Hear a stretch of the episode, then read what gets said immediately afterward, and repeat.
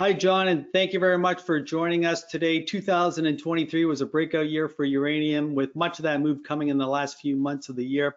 And I always like to start our conversations the same way, to get an update on the Sprott Physical Uranium Trust. When you and your team took it over in July of two thousand twenty-one, the N A V was only six hundred million, eighteen million pounds of uranium. Where is it now? Yeah, hey, Jimmy, good to see you. Um, it's, it's hard to believe that we're two and a half years Uh, into the life of our, our of Sprott, and um, we're about six point seven billion. So the fund has grown by a multiple of about ten. And I think even more interesting is it's now Sprott's single largest fund, which is uh, pretty astonishing. So we're we're obviously very pleased. The fund recently was at all-time highs. Uh, I think it's fair to say our, our investors are very pleased with the performance. Um, and you know, we have some investors that were very early uh, in this trade, and some of them are up three X on their money, which has been great. So that's an interesting point. It's your single largest fund now, so that means it overtook the gold fund. Yeah, and the interesting thing is, obviously, the gold fund's been around since twenty ten, um, and the gold fund is, is very near and dear to our heart, but uranium has really been the, the star of the last uh, twelve months or so, uh, with, you know, an eighty-nine percent gain last year. And you know, only partway through January, the fund is up another fifteen percent. So the momentum continues. Uh, there's lots of uh, lots of interest, growing interest uh, for sure. People are very curious about, you know, why this particular commodity is doing so well when many other commodities are hitting multi-year multi-year lows. And uh, we've been incredibly busy in terms of engaging with institutional investors uh, over the last five or six weeks. Uh, and I just came back from from Europe, where I traveled to London, Milan, and Zurich, and, and met with thirty-six different uh, funds there that are, some of them are, are learning about uranium, some of them are existing investors in the sector and wanted updates. And uh, there's still a lot of interest and, and excitement, even though we've hit a hundred bucks. And you know, you would think, wow, you know, the price has hit a hundred bucks. Surely people are taking profits and moving on, or they think they've missed it. I would say it's, it's very different. Um, as the price goes up, it really helps to validate the thesis.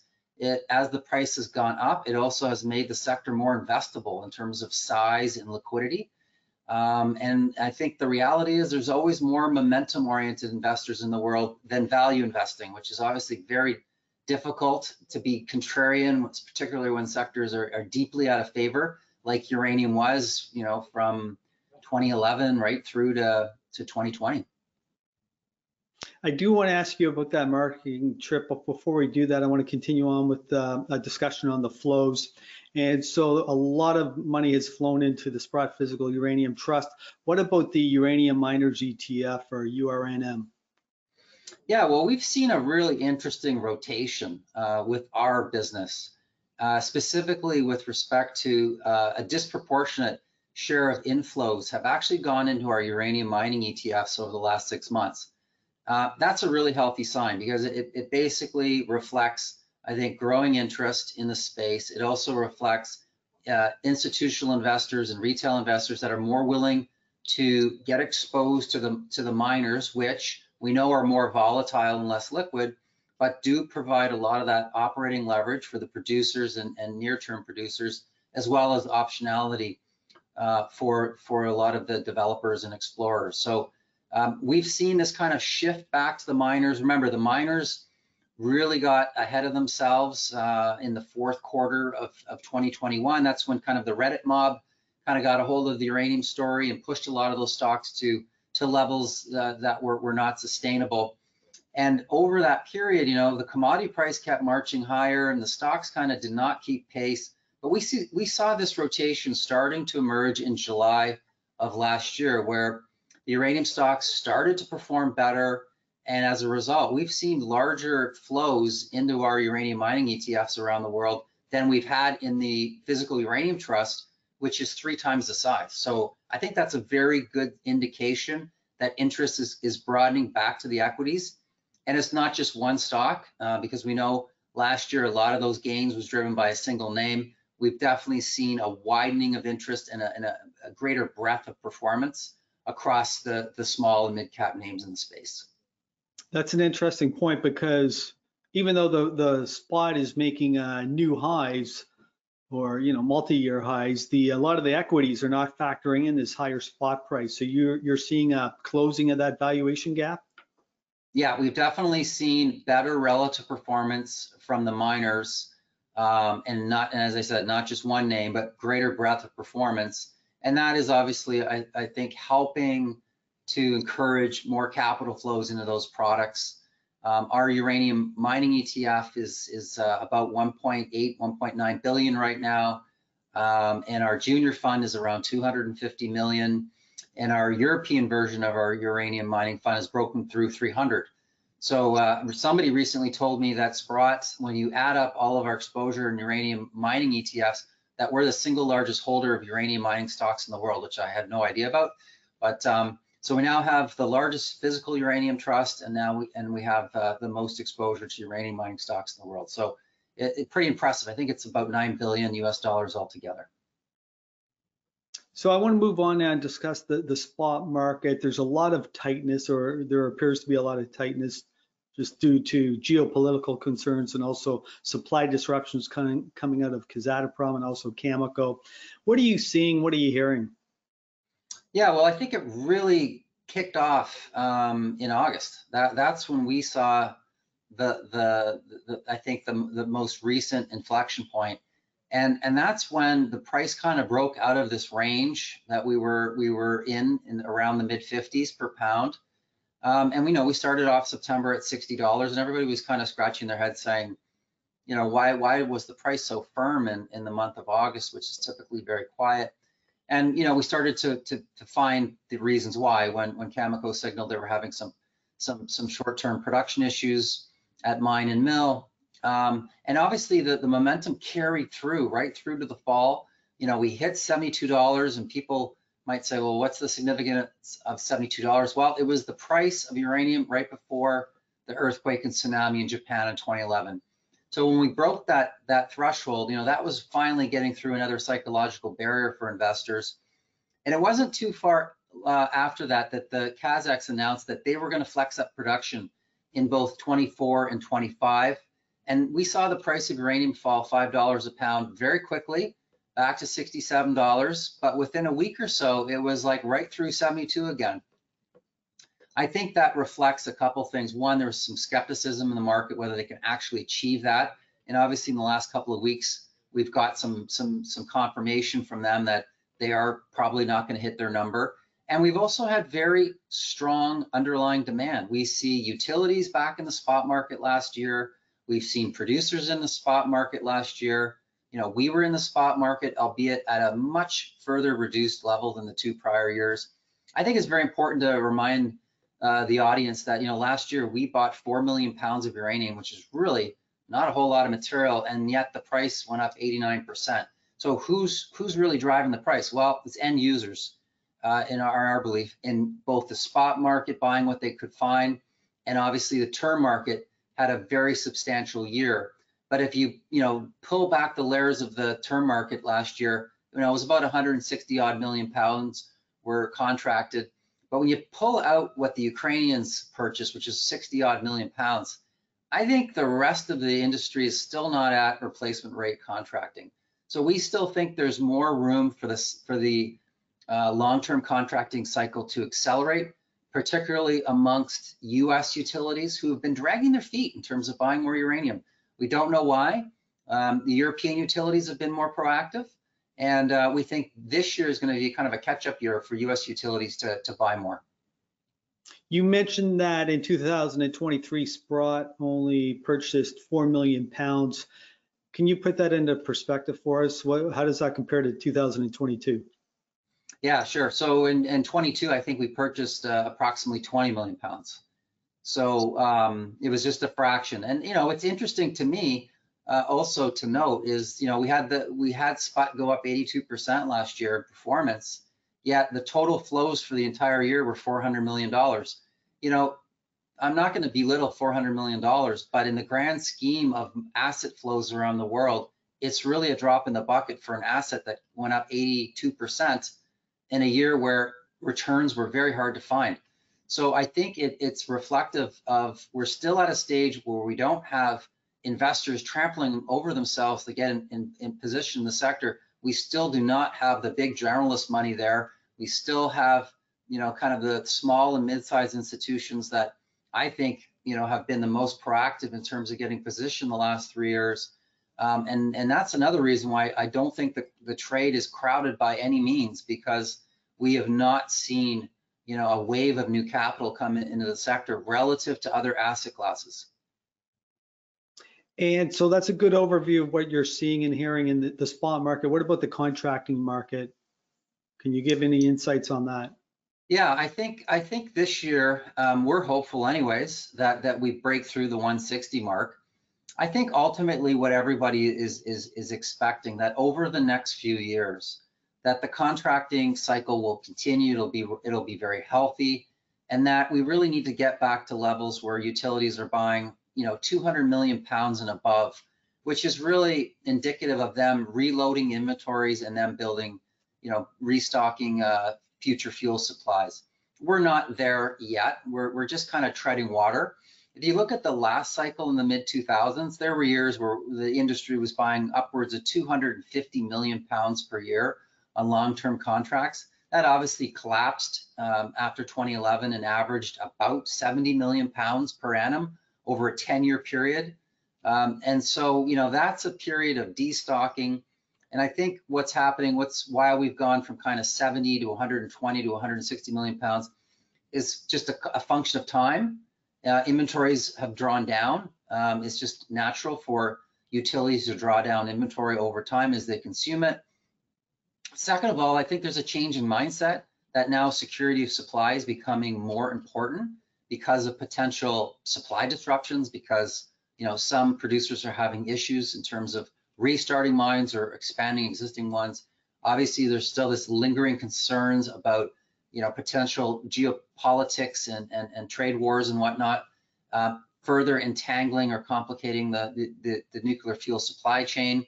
There's obviously a bill that's waiting to get approved in the U S Senate that could Uh, ban the importation of Russian enriched uranium, uh, but, uh, and, and, and allow for a certain waiver process for the next few years. But there's a lot of uncertainty around how that is going to operate, the time, the, the, the waiver process, and then the wild card is always, will the Russians retaliate and cut the West off from enriched uranium before the, uh, the hard deadline of uh, December thirty-first, twenty twenty-seven. So I think all of these things have changed the psychology and the mindset of the fuel buyers.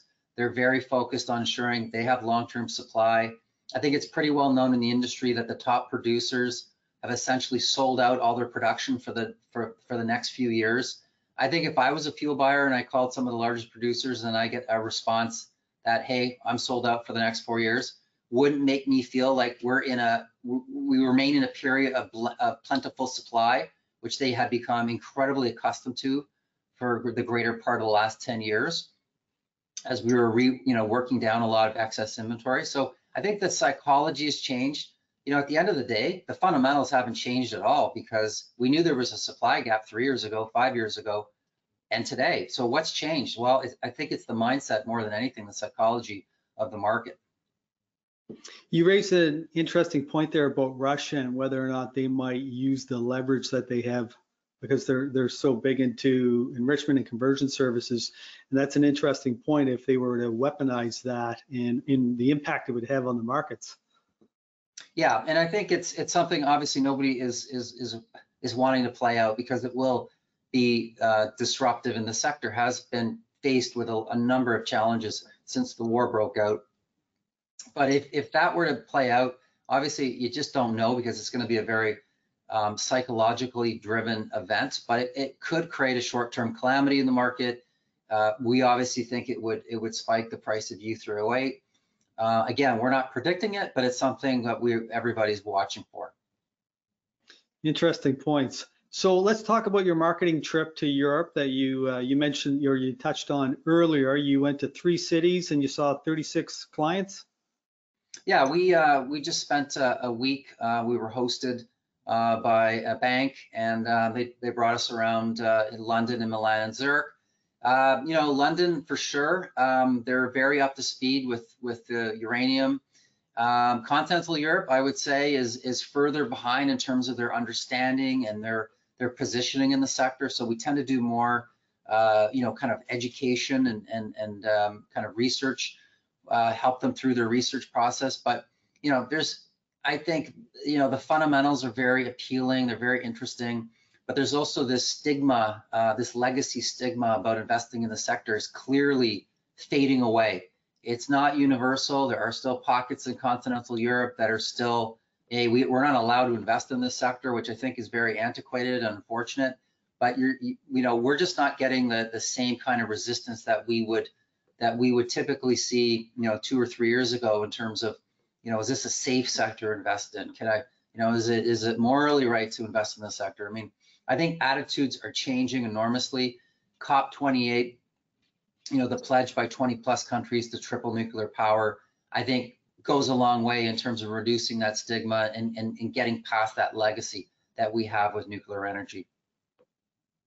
Yeah, and, and I think a big part of it too is if you have a mandate to make money and this commodity is up eighty or ninety percent and every other commodity is down on the year, you pretty well have to be there. Yeah, I think it's very hard to ignore. Um, people are looking for new investment ideas. This is this is something that I think is very unique.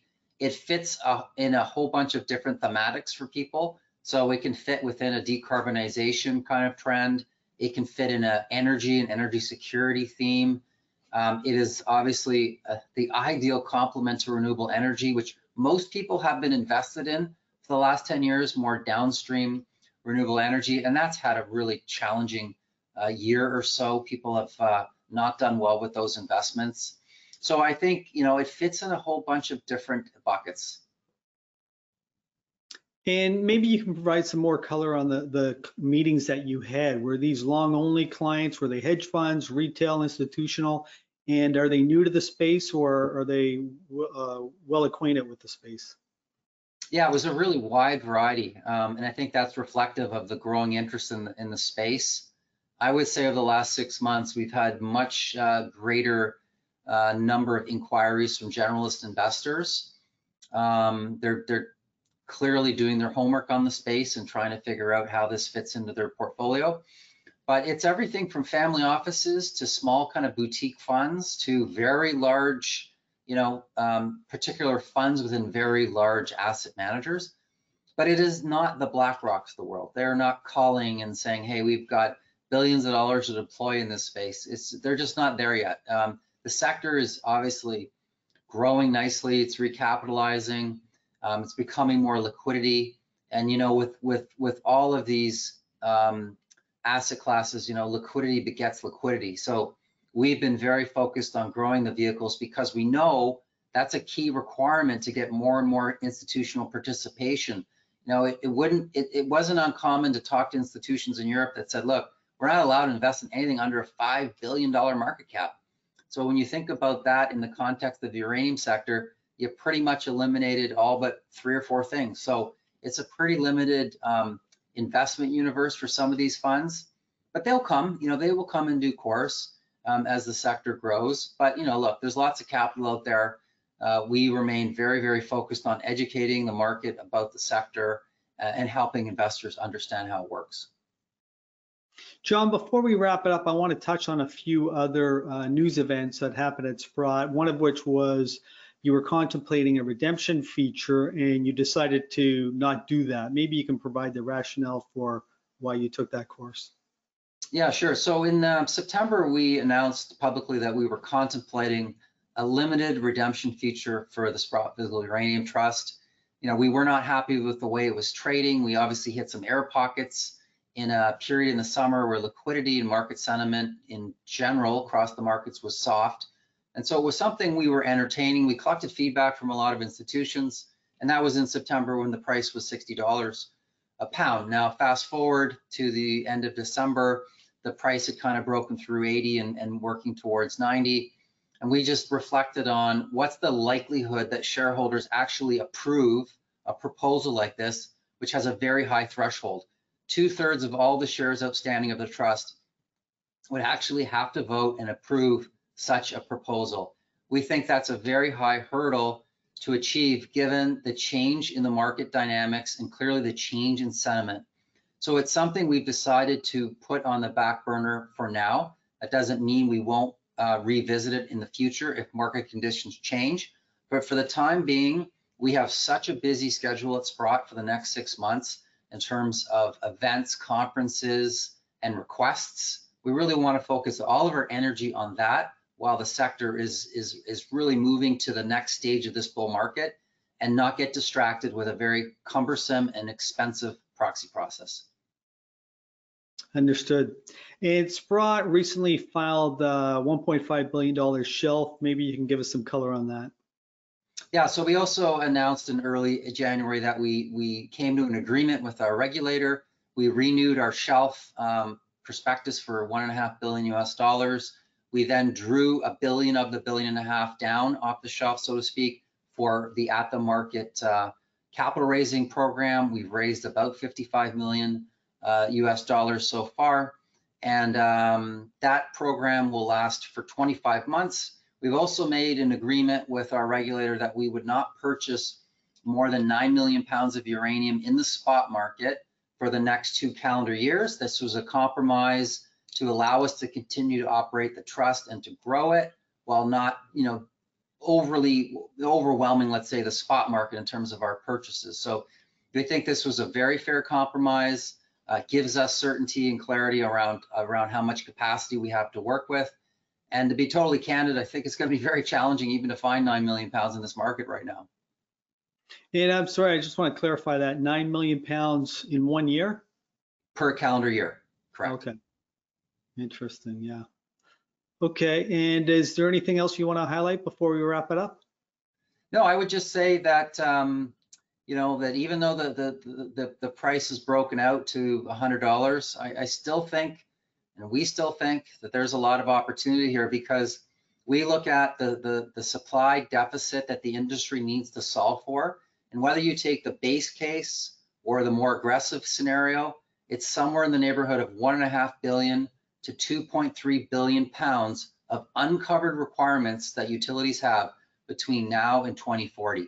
The only way you solve for that is you need to basically double production globally between now and twenty forty, which is going to be a huge undertaking and is going to require very robust uh, uranium prices, not just for three months or six months, and then it goes back to some other level. It's going to have to stay elevated for a very long period of time because of the, the, the long lead times and the large CapEx that's required to basically get these projects built. So we're very, we're very optimistic that the prices are going to remain elevated for a you know, an extended period of time. We don't really see a catalyst that can knock this back. Uh, the world is clearly pivoted back to nuclear energy in most countries, um, and it's going to require massive investments as uh, as we want if we want to focus on these primary goals of decarbonization, energy security, and reliable baseload power to offset intermittency of renewables. These are the three fundamental drivers of why Uh, energy policy has shifted back to nuclear energy. Great comments. And John, I want to thank you very much for spending time with us today. If someone would like to learn more about Sprott and its various products, where can they go? Yeah, so sprott dot com is probably the easiest point to start. We've got information about our funds. We've got a really great investor education section, which I would encourage people spend some time reading reading about reading our reports. Um, we published a report in early January that I think is very timely. We also published some really great podcasts with expert speakers in the sector, um, and that will help you you know get a very good understanding of, of how the sector works, um, and we have a, a, a number of funds that you can kind of explore and, and understand. Well, that's great. Once again, thanks very much, John. Thank you for having me. Always nice to talk to you.